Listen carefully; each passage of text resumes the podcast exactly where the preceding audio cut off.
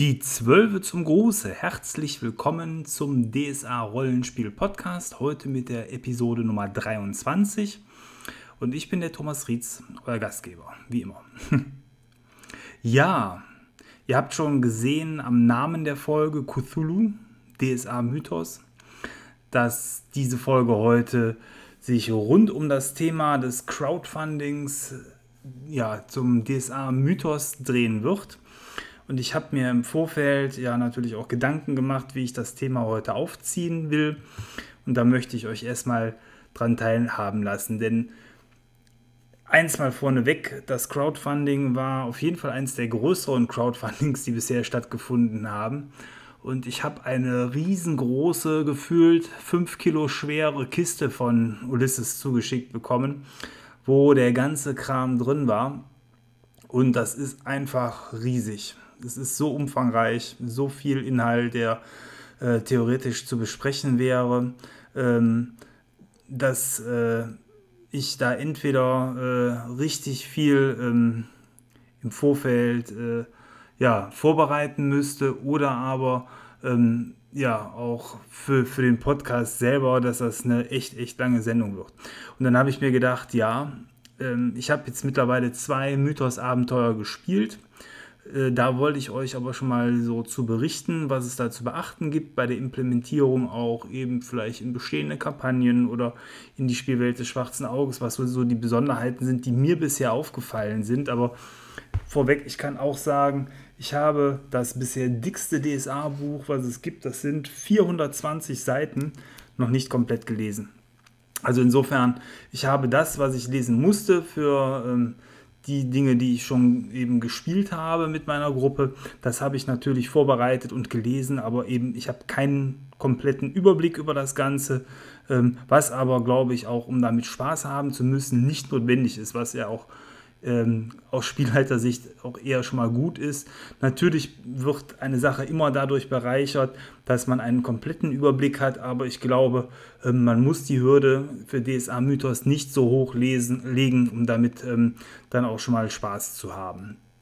Das war mir jetzt wichtig, schon mal ähm, vorweg zu sagen für alle, die vielleicht äh, bisher so noch gar nicht so viel dazu gehört haben, ist zwar unwahrscheinlich, wenn ihr den Podcast hier hört und äh, damit ja auch so auf gewisse Art und Weise DSA-Enthusiasten seid, will ich aber trotzdem noch mal ein bisschen was ähm, vielleicht vorweg sagen. H.P. Lovecraft hat ja den Cthulhu-Mythos ähm, geschaffen und es gibt natürlich äh, neben seinen Originalbüchern auch mittlerweile eben schon seit vielen Jahren Rollenspiele dazu und die Wesenheiten, die er ähm, geschaffen hat und auch diesen ja, kosmischen Horror und alles, was damit zusammenhängt, hat es ja auch an anderer Stelle in die Popkultur geschafft. Ich glaube sogar, dass die Werke von ihm mittlerweile einigermaßen rechtefrei sind, weil sowohl bei D&D als auch in anderen Rollenspielen ja ganz viele von seinen Viechern dann auch vorkommen. Und äh, Sandy Peterson hat sich dann irgendwann überlegt, ja, ich mache einen richtig großen Kreaturen- und Spielband für D&D 5. Edition. Der ist ebenfalls bei Ulysses im letzten Jahr ins Crowdfunding gegangen.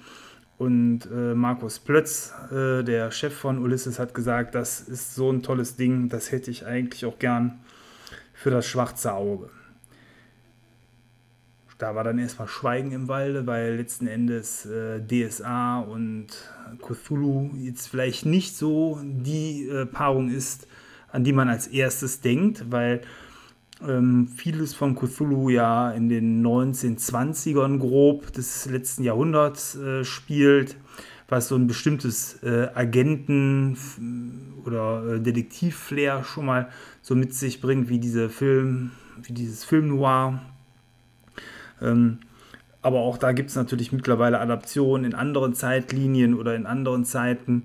Und so muss man sich das auch so ein bisschen für DSA Mythos, so der offizielle Name ist, vorstellen. Man hat versucht, so viel wie möglich, so sinnvoll wie möglich in die DSA-Lore zu übernehmen, ohne das Ganze kanonisch werden zu lassen, weil das ist, glaube ich, wahrscheinlich auch so ein Punkt, Aktuell hat Ulysses die Rechte, ähm, dieses Buch zu bringen und auch die Kreaturen. Mag durchaus sein, dass äh, das irgendwann noch ausläuft und dann ist der ganze Zauber zumindest von offizieller Seite wieder verschwunden.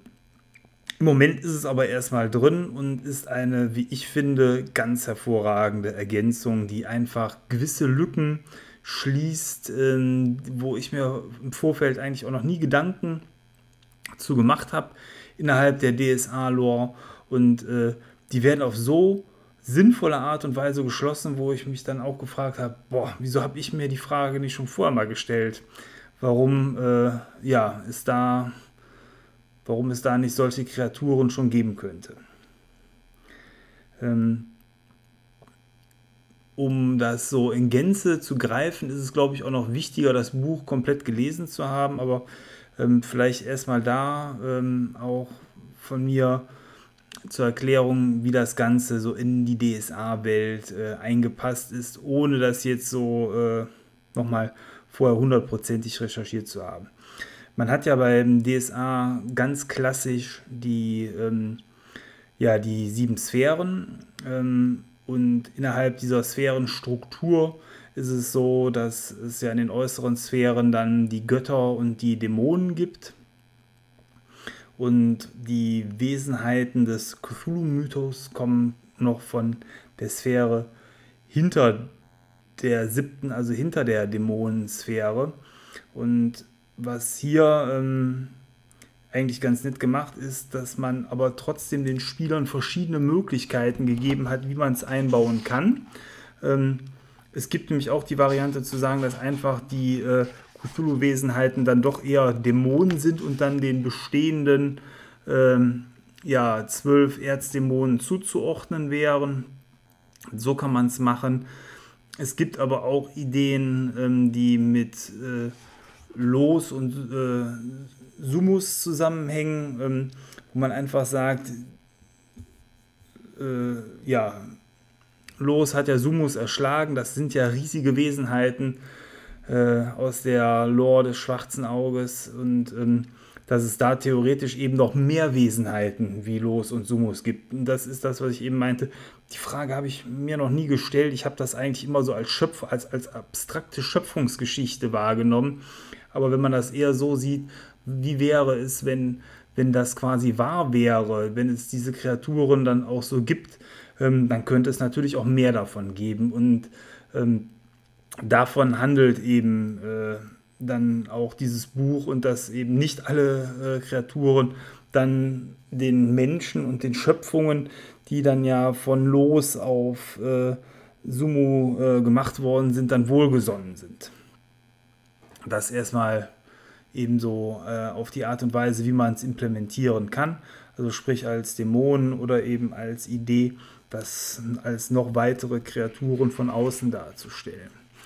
Und ähm, dann ist Bestandteil dieses dicken Buches auch etwas, das habe ich bisher nur überflogen und noch gar nicht so richtig ähm, durchgelesen. Das ist das Land der Träume. Scheinbar hat man überlegt, äh, viele von diesen Kreaturen ähm, dann in einer Art Traumglobule anzusiedeln, die dann auch ganz eigene Arten von, von, von Wesenheiten beinhaltet. Und die ist riesengroß. Also das ist tatsächlich ein ganzer Kontinent, äh, wenn man so will, der da nochmal sich auftut, der auf einer wunderschönen Stoffkarte in großem Format der Box auch beiliegt, wenn man sie dann bestellt hat. Ähm, und da gibt es dann verschiedene Mythos, Kulturen, es gibt katzenartige, es gibt ähm, äh, Ghoul-Figuren, äh, dann gibt es Gnorris und Zogs. Das sind so ganz abgespacede Figuren, die ja für mein Empfinden jetzt auch nicht so unbedingt so super zum schwarzen Auge erstmal passen. Ähm, das sind dann, wie sehen die aus? Mal schauen hier auf den passenden Seiten. Ja, die sehen aus wie ja, so ein bisschen äh, wie Scratchu. Das sind so Schlangen eben mit mehreren oder Schlangenleibige mit mehreren äh, Armen und dann noch so Hundeartige. Die sehen eher aus wie aus Ghostbusters, die beiden Torwächter, so vom, vom, für mein Empfinden. Aber dann eben als Humanoide. Ja, die sind ebenfalls äh, dann auch alle spielbar. Aber das ist, da will ich jetzt auch heute gar nicht so lange drüber reden. Das ist eigentlich so eine Sache für sich. die man vielleicht auch für einzelne Abenteuer oder Kampagnen dann benutzen kann, aber die muss man ausarbeiten. Das ist jetzt alles nicht so, dass man sagt, das passt sofort ins schwarze Auge rein. Also da erstmal ähm, für mich quasi ein, ein Haken dran. Und was dann aber auch Bestandteil von diesem Buch ist, ist eben eine riesen Wagenladung voller Mythos-Kreaturen, die eher dämonenartig sind, die damit Bestandteil dann von Abenteuern sein können, als Widersacher oder auch als ähm, Aufhänger vielleicht für ein ganzes Spiel, weil teilweise, so wie es bei Lovecraft dann ja auch üblich ist, sind diese Kreaturen einfach nur gewaltig. Äh, da komme ich gleich nochmal zu, wenn ich mal so ein paar Werte euch äh, mitteile von Lebenspunkten und so weiter. Das ist nichts, was man dann, dann am, am, Wegesrand mal totschlägt. Ähm, Bestandteil des Crowdfundings waren aber auch diverse Abenteuer, insbesondere eins, das nennt sich Unheilvolles Grauen. Ähm, dieses Spiel ist eine Mini-Anthologie äh, oder ein, ein eine Art äh, ja, Abenteuersammelband. Anthologie ist, glaube ich, nicht der richtige Begriff dafür, wo ähm, ein Gruppenabenteuer drin ist, was ich auch schon gespielt habe mit meiner Gruppe. Das war das erste Mythos-Abenteuer, was wir dann gespielt haben. Das nennt sich das Fieber, das über Seelen kam. Ein Abenteuer von Dominik Kladek, was äh, in, wie der Name ja schon sagt, dann in Selem spielt. Eigentlich der ja, Cthulhu-artigsten Stadt, die das Schwarze Auge eh schon zu bieten hat. Und das schon seit vielen, vielen Jahren. Und wenn man so dieses Cthulhu-Flair haben wollte, ist man wahrscheinlich eh schon nach Salem gegangen. Und ähm, da, da, sieht man auch wieder, dass eben die Einflüsse von Lovecraft sowieso schon beim Schwarzen Auge dann eben ihre Nische hatten und auch Bestandteil waren. Und dann sind in dem, in dem äh, Spiel oder in dem Heft noch zwei weitere Spiele drin, nämlich einmal Letzter Vorhang für Winsalt und äh, Was der Nebel verbirgt, zwei Solo-Abenteuer, die habe ich beide selber noch nicht gespielt. Ähm, die sind auch nicht so lang, äh, was wahrscheinlich bedeutet, dass die eher linear sein könnten. Ähm, da werde ich aber zu einem späteren Zeitpunkt äh, dann auch nochmal reinspielen fürs Flair. Aber das äh, Gruppenabenteuer war für mich jetzt erstmal so das, womit ich natürlich meine Gruppe bespaßen wollte. Und das haben wir schon alles gemacht, als das Ganze auch noch auf PDF raus war, weil wie das ja bei Crowdfunding so ist, zuerst kommen die PDFs und damit habe ich dann auch schon ähm, mit dem Spielen losgelegt. Ich glaube auch, wenn man ähm, insgesamt ähm, sich an den Mythos rantasten will und nicht selber ein Spiel schreiben möchte, das war nämlich das zweite, was ich dann gemacht hatte, ähm, dann ist es hier äh, tatsächlich ein, ein, ein schönes Einstiegsspiel in den Mythos. Ähm, weil klar, es ist ausgearbeitet, es spielt erstmal in Aventurien, das ist der große Vorteil für mich im Vergleich zu dem zweiten Spiel, was dem Crowdfunding beilag, der äh, das, äh, wie heißt es hier? Das Schweigen aus Sommerrisk, weil dieses Schweigen aus Sommerrisk dann wiederum in diesem im Land der Träume spielt, in den Traumlanden. Und da ist dann wirklich, äh, glaube ich, für den Meister die Vorarbeit äh, sehr, sehr sinnvoll, mal sich den ganzen Kram, der in dem Buch dann auch drin steht, durchzulesen und sich in diese Kulturen und allem, was in den Traumlanden fanden, ist, dann mal heranzutasten. Äh, und das Spiel selber wird ähm, auf die Helden dann auch deutlich befremdlicher wirken, weil man, ich glaube, äh, von der Idee her ist das so in dem Spiel dann auch diese ähm, komischen neuen äh, Rassen äh, oder ähm, Spezies ähm, dann spielen soll, die äh, dann auch mit fertigen Charakteren immerhin in dem Abenteuer dann auch mit angegeben sind, aber wenn man schon nicht immer mal vorhatte, einen Ghoul, eine Katze äh, und so ein Schlangenvieh zu spielen, dann sollte man vielleicht überlegen, äh, erst mal mit was Normalerem dann auch zu starten wieder zurück zum Fieber, das über Seelen kam. Ähm, das Abenteuer selber äh, spielt in Seelen. Man bekommt den Auftrag des äh, dort angehörigen Neonitenklosters, dass ähm, es Dinge gibt, die nicht so laufen, wie man sich das vielleicht äh, wünschen würde. Der Wahnsinn kommt über die Stadt äh, und es werden immer mehr. Man hat also den Eindruck, das ist wie so eine Krankheit, die um sich greift. Ähm, was damals sehr cool war, unter dem Aspekt, äh, wir sind ja voll äh, zu dem Zeitpunkt, wo wir hier auch gerade aufnehmen, immer noch in der Corona-Zeit und der Anfang der Corona-Zeit, äh, der ja dann so im März war und da war das Spiel schon raus. Da haben wir dann äh, dieses Spiel quasi äh, als Oster-Special bei uns in der Runde gemacht, wo wir äh, über die Ostertage, weil man ja eh nicht groß weg konnte, dann sehr viel Zeit zum Spielen hatte. Und in dem Spiel geht es sich um eine Krankheit, die um sich greift. Draußen äh, war äh, Corona, was um sich greift, äh, griff. Das war alles, ähm, ja, ein, eine sehr bedrückende Atmosphäre. Das heißt, die Helden konnten sich dann auch direkt da gut hineinversetzen und in dem Spiel ähm, wird der Wahnsinn, der transportiert wird, ähm, auch sehr schön mit vielen Beispielen einem näher gebracht. Also da ist echt gute Vorarbeit geleistet worden und Bestandteil von dem äh, DSA-Mythos sind auch neue Zustände und die sollte man sich auf jeden Fall vorher mal angucken. Das ist aber auch äh, leicht ähm, dann sich äh, kurz anzueignen. Es gibt nämlich einmal das Seelenzittern in Stufe 1 bis 4. Das heißt, wenn man auf besonders ja, bizarre Situationen äh, stößt, die einen verstören, dann bekommen die Charaktere Seelenzittern. Das kann durch Situationen oder auch durch Mythos-Kreaturen ausgelöst werden.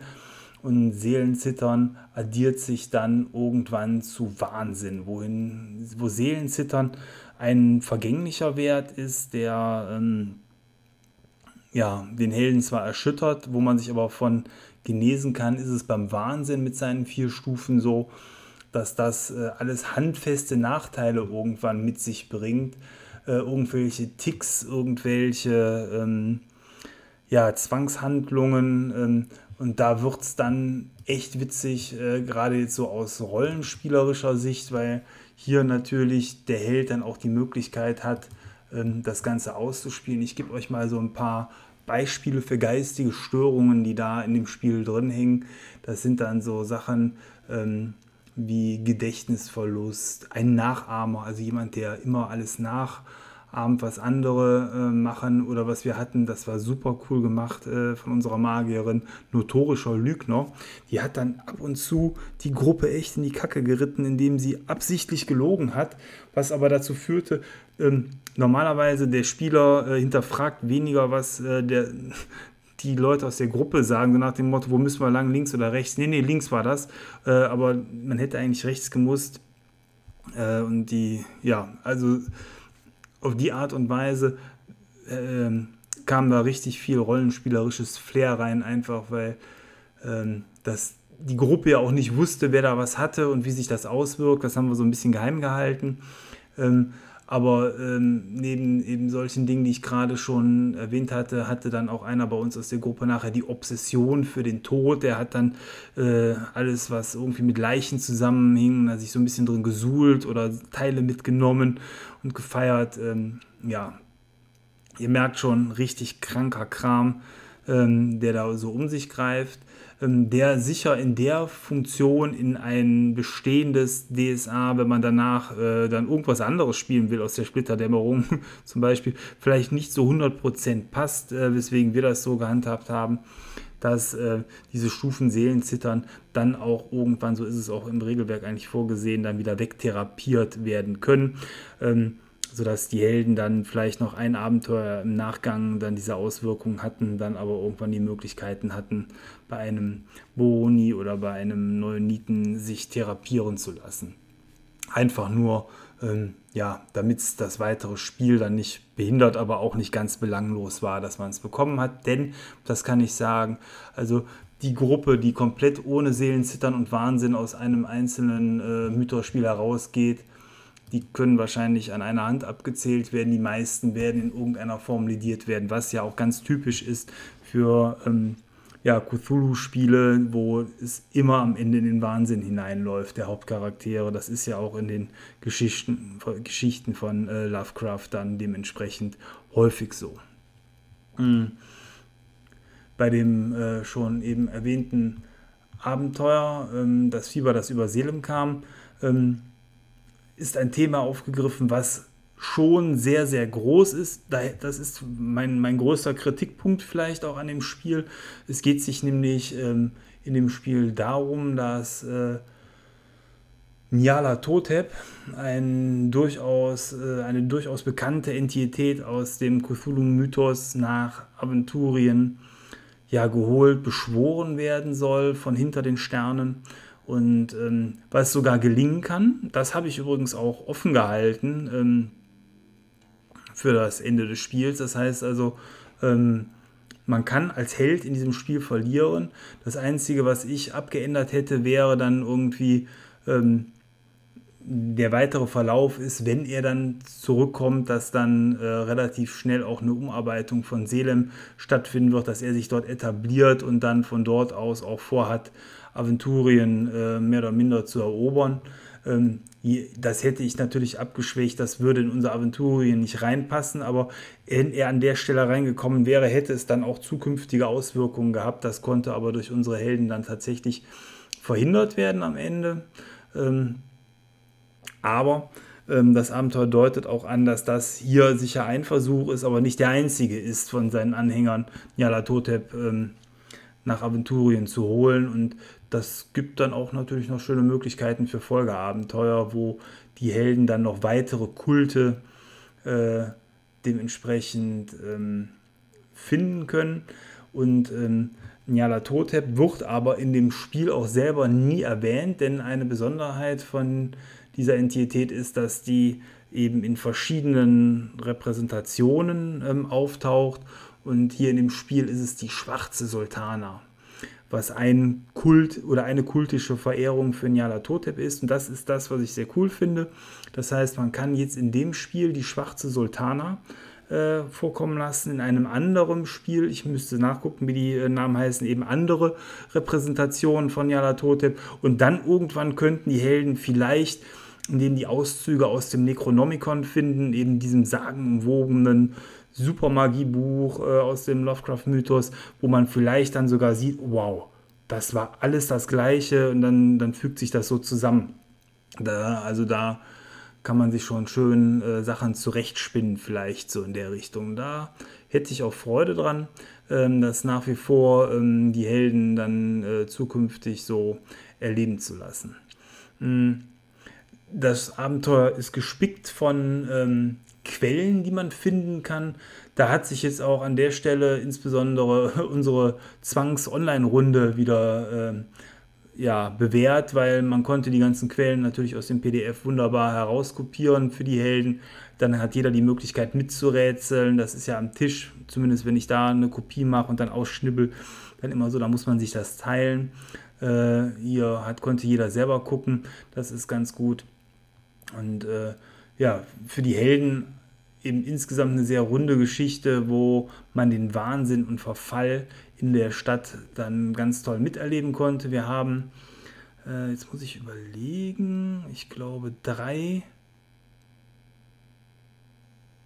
nee, zwei Abende quasi daran gespielt, beziehungsweise es war bei uns eben so ein Oster, nee, drei Abende war es. Es waren drei Abende, genau, über Ostern, wo wir daran gespielt haben und das heißt, äh, ich sage jetzt mal so ganz grob, das wären lange Abende gewesen, dann so, so irgendwo so 12 bis 14 Stunden haben wir dann dementsprechend ja, eher, eher 15 Stunden für das Spiel gebraucht. Man hätte es noch länger strecken können, weil insbesondere das Finale ähm, recht viele Punkte beinhaltet. Es gibt so eine Art Schlussritual in der Stadt, wo ähm, in äh, Heptagrammform ähm, Ritualorte bestehen die man theoretisch alle abklappern kann.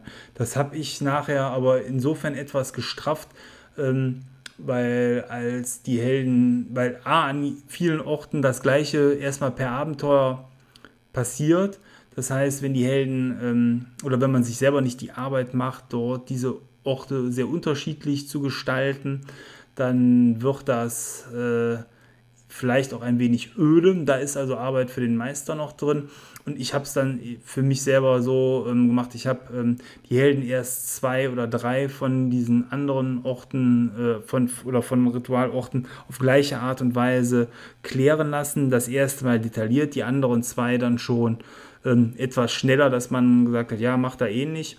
Und ähm, dann kam quasi ein ähm, Endkampf gegen eines der, eine der Mythos-Kreaturen, die ich mir vorher rausgesucht hatte und die auch vorgeschlagen sind in dem Abenteuer.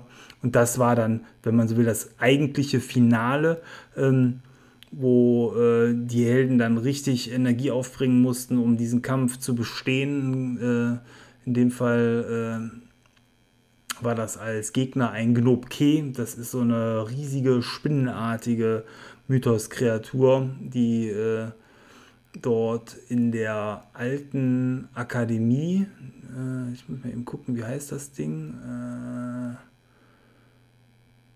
boah. Eine gute Frage. Es gibt, äh, nee, die alte Bibliothek, die, genau, die Silem Horas äh, Bibliothek äh, heißt das Gebäude. Also auch so ein ganz äh, verwunschener, fieser Ort in Selem, wo die gemeinsten Schriften der letzten Jahrhunderte äh, aufbewahrt werden, die die Helden auch schon vorab schon einmal besucht haben im Verlauf des Abenteuers bei der Recherche und wo dann eben am Ende dann auch das Finale bei uns stattgefunden hat.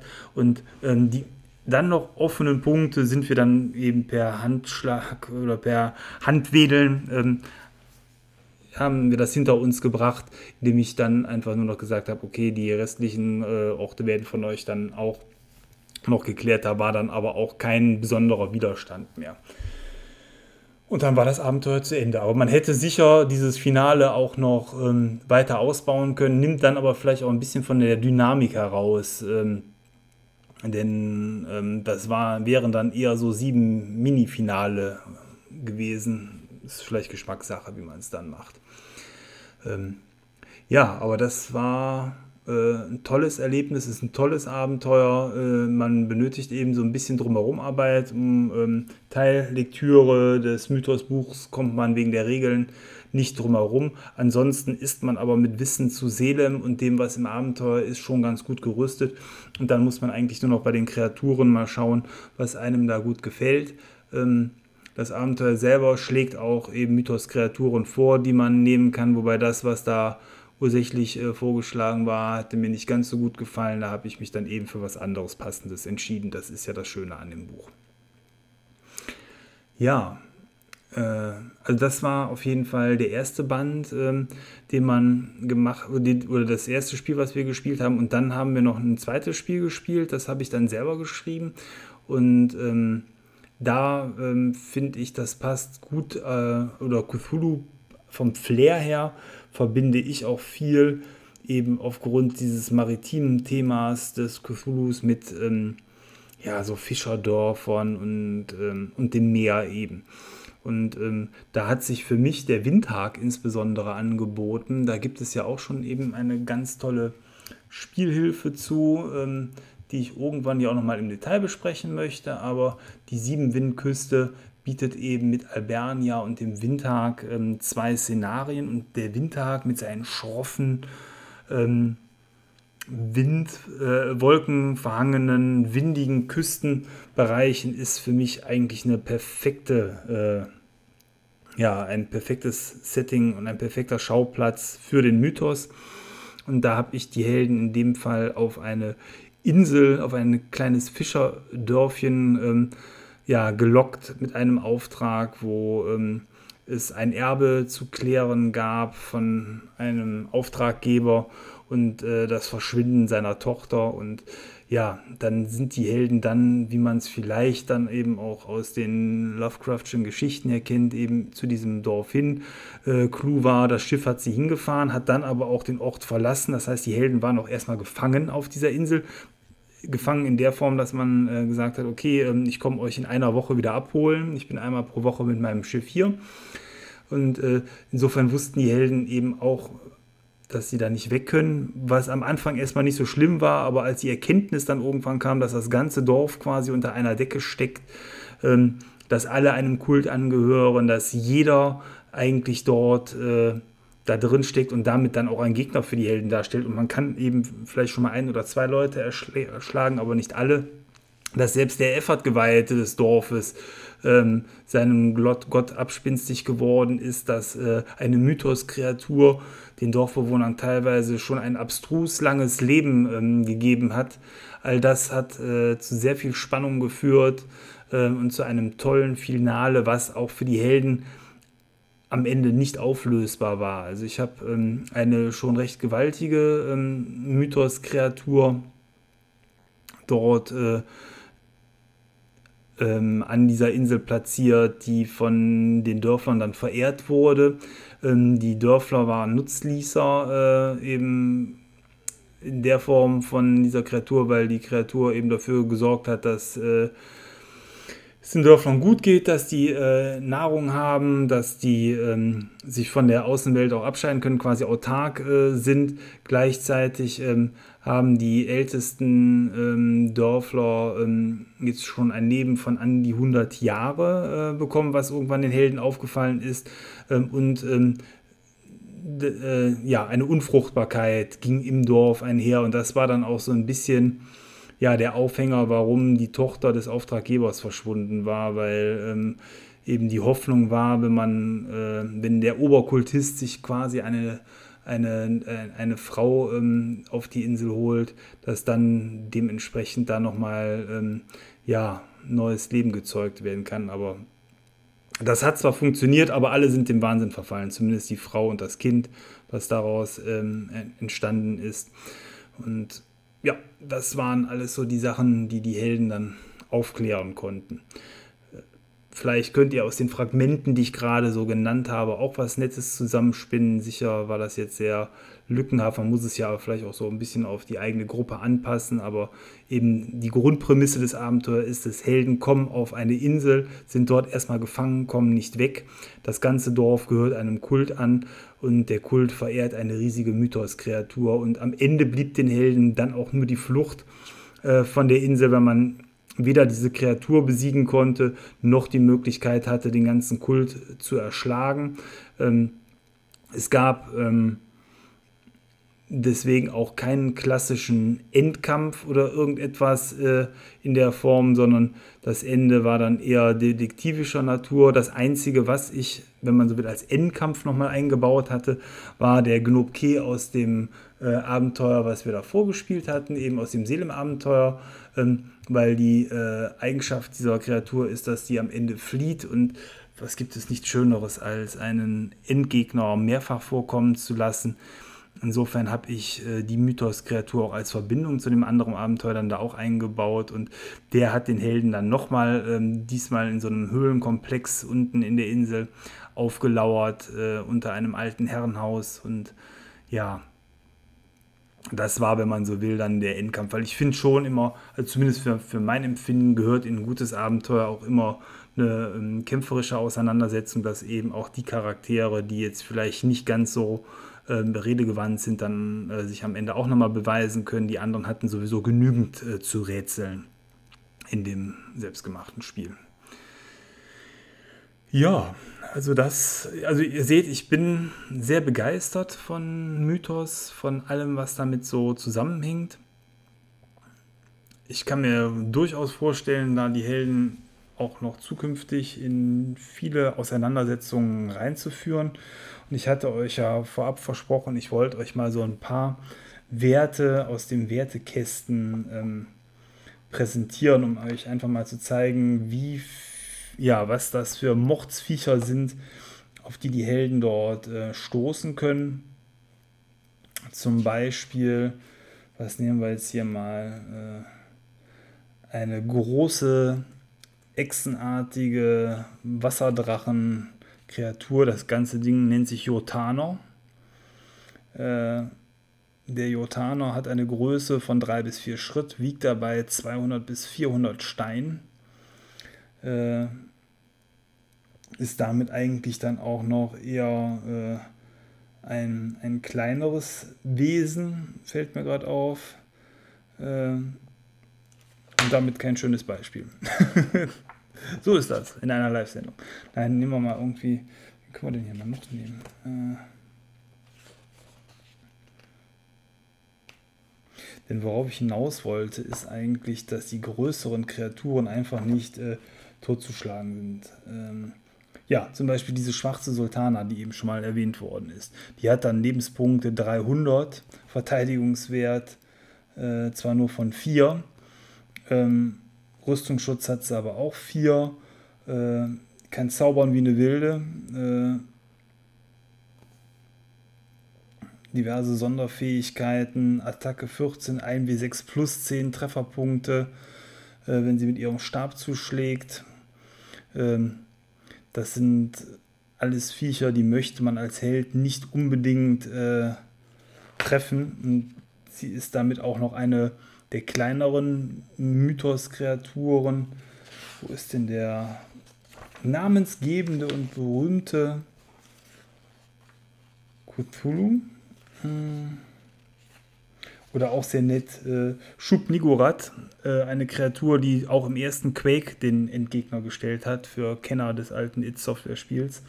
Die hat dann mal locker 1600 Lebenspunkte, äh, Rüstungsschutz von 6. Ähm, was haben wir hier? Kampfwerte sind gar nicht so groß angegeben in dem Kasten. Wahrscheinlich aufgrund der Größe, die ist 20 bis 30 Schritt groß, Gewicht mehrere Quader, ähm, die rollt wahrscheinlich einfach so über alles drüber. Und vielleicht finde ich jetzt auf die Schnelle noch den Cthulhu, dann gebe ich euch da die Werte auch nochmal. Ähm aber er versteckt sich etwas hier im Heft. Da ist er, Cthulhu.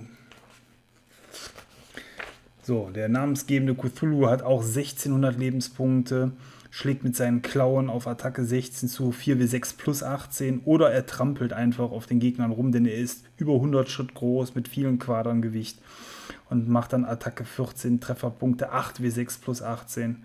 Äh, ja, plus eben auch äh, eine DIN A4-Seite voll Sonderregeln. Das sind alles keine Gegnerkreaturen und ich glaube, da ist auch einfach nur wichtig, dass den Helden das irgendwann ähm, klar wird, dass ich meine, bei einer mehreren 100 oder über 100 Schritt großen Kreatur braucht man da auch nicht drüber reden, aber auch schon die anderen.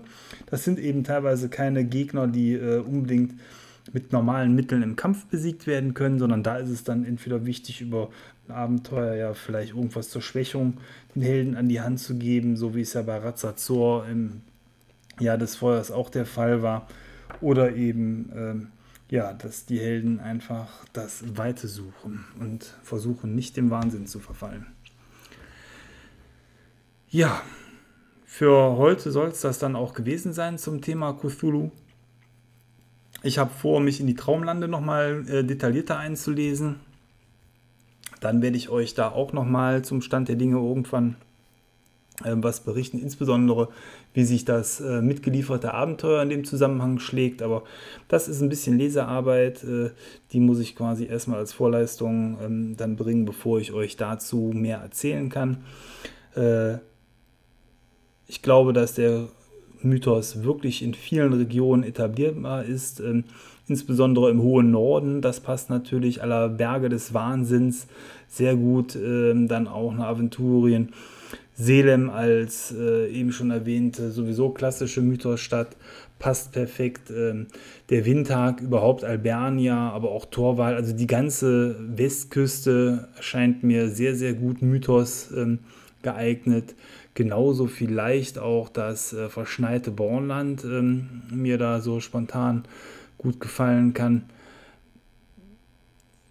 Oder andersrum ausgedrückt, also ich würde äh, jetzt, ähm, oder ich glaube, dass der Mythos in viele Settings gut reinpasst. Jetzt nach Weiden würde ich ihn vielleicht, da fehlt mir gerade so ein bisschen die passende Idee, wie man das mit äh, ähm, heroischem Rittertum verbinden könnte, so ohne weiteres, aber auch so die ganzen städtischen Sachen, also gerade wenn man dann eben diese Logen hat, äh, diese ähm, Mythos-Logen, ähm, das passt natürlich auch perfekt ins liebliche Feld. Insofern, da verspreche ich mir auch ein bisschen Input von dem Solo-Abenteuer, was dabei ähm, liegt, was den gelben König äh, wohl als zentralen Punkt hat. Auch eine Figur eben äh, aus dem Mythos. Ähm, weil hier natürlich wunderbare Intrigenspiele und Detektivspiele und alles, was da so in der Richtung geht, dann mythosmäßig äh, ausgelebt werden können. Ähm, aber ich habe erstmal mit dem angefangen, was ich für mich persönlich am meisten eben mit dem Mythos verbinde und das ist so dieses, äh, ja, dieses eben Meeres äh.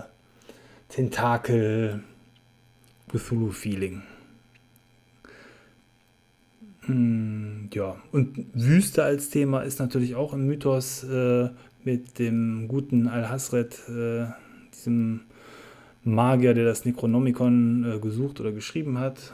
Das weiß ich gerade auswendig nicht mehr. Ähm, dann auch so ein Thema, da kann man sich natürlich auch äh, sehr schöne alte Städten äh, vorstellen, die irgendwo in der Kom liegen. Äh, ja, aber das muss man auch sagen, ähm, das ganze Thema Mythos und DSA ist mit dem, was jetzt hier im Paket geliefert worden ist, eher etwas für den selbstständigen kreativen Meister, der auch dementsprechend selber Dinge schaffen will. Ich glaube, nur mit den beiden Abenteuern, die dabei liegen, wird man zu dem Preis, äh, der hier bezahlt worden ist in Euro, nicht glücklich, weil ähm, dann wären das tatsächlich zwei verwertbare Spiele. Ob noch weitere Spiele zukünftig kommen, hat man erstmal äh, sich offen gelassen. Ich vermute aber mal, es wird im großen Stile nichts mehr dazu kommen. Es ist offiziell eben nicht kanonisch, das heißt, da darf man da an der Stelle auch nichts mehr hoffen. Ähm, es bleibt also hier wirklich dann Arbeit äh, für den Meister über, so wie es eben auch früher mit Kampagnen-Settings wie dem ersten Tarun, der Schwertmeisterwelt dann zum Beispiel war, oder ja auch lange Zeit in Myranor. Ähm, was aber auch schön ist, da kann man sich kreativ austoben. Es ist genügend Material dabei, um dementsprechend ähm, ja, die eigene Fantasie zu beflügeln. Es ist mir also überhaupt nicht schwer gefallen, da so ein Abenteuer dann auch innerhalb von kurzer Zeit, da habe ich, glaube ich, einen Abend äh, dran geschrieben, dann äh, dementsprechend vorzubereiten.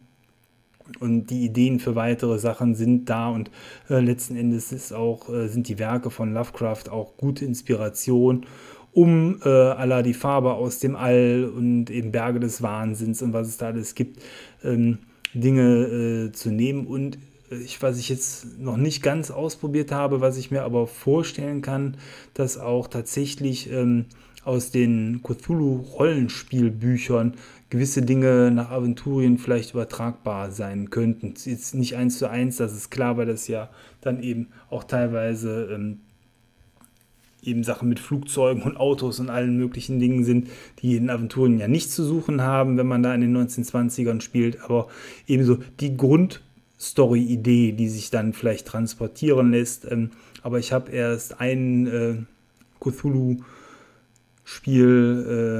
äh, selber gemeistert. Das war das aus dem Schnellstarter von Cthulhu, wo man äh, auch nur so ein kleineres Mysterium hat. Aber klar, also ich, äh, grundsätzlich, das hätte man auch mit einem Nekromanten irgendwie nach äh, Aventurien packen können, der dann dementsprechend da tätig äh, wurde.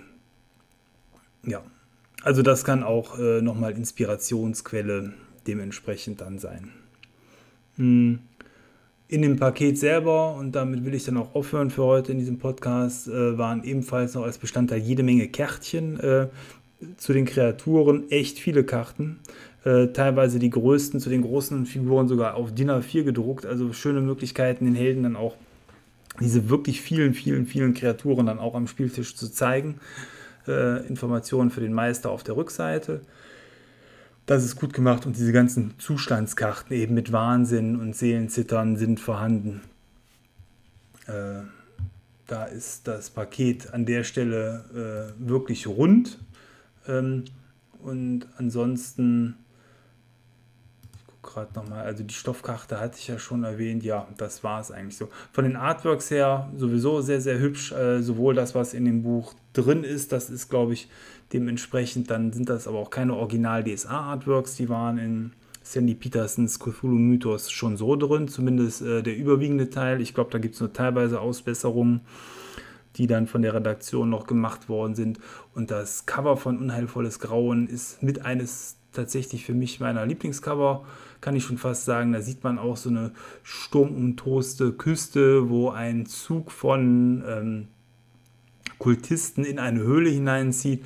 Allein das Cover hat mich so ein bisschen auch beflügelt, äh, mir eben äh, diese Dorfgemeinschaft da auszudenken aus der Geschichte, die ich eben erwähnt habe fürs eigene Abenteuer. Da hat das Bild quasi schon zu beigetragen, sich da eine Geschichte zu überlegen, warum da eben äh, so ein Zug von Kultisten in eine Höhle hineinzieht. Ja, sehr viel Liebe ist in diesem Projekt drin. Es war bestimmt sehr viel Übersetzungsarbeit. Es ist gelungen. Und ähm, wer überlegt zuzugreifen, glaube ich, der kann es machen, wenn man bereit ist, da dementsprechend die Arbeit dann auch reinzustecken. Äh, wer nur konsumieren möchte, ist, glaube ich, damit nicht gut bedient, aber das hatte ich ja eben schon ausgeführt. Also, ähm, das war äh, jetzt eine schöne Dreiviertelstunde zum DSA-Mythos. Mehr wird irgendwann folgen, wenn ich mehr gelesen habe. Aber bis dahin sage ich erstmal wieder Ciao, danke fürs Zuhören und ähm, bis bald. Euer Thomas.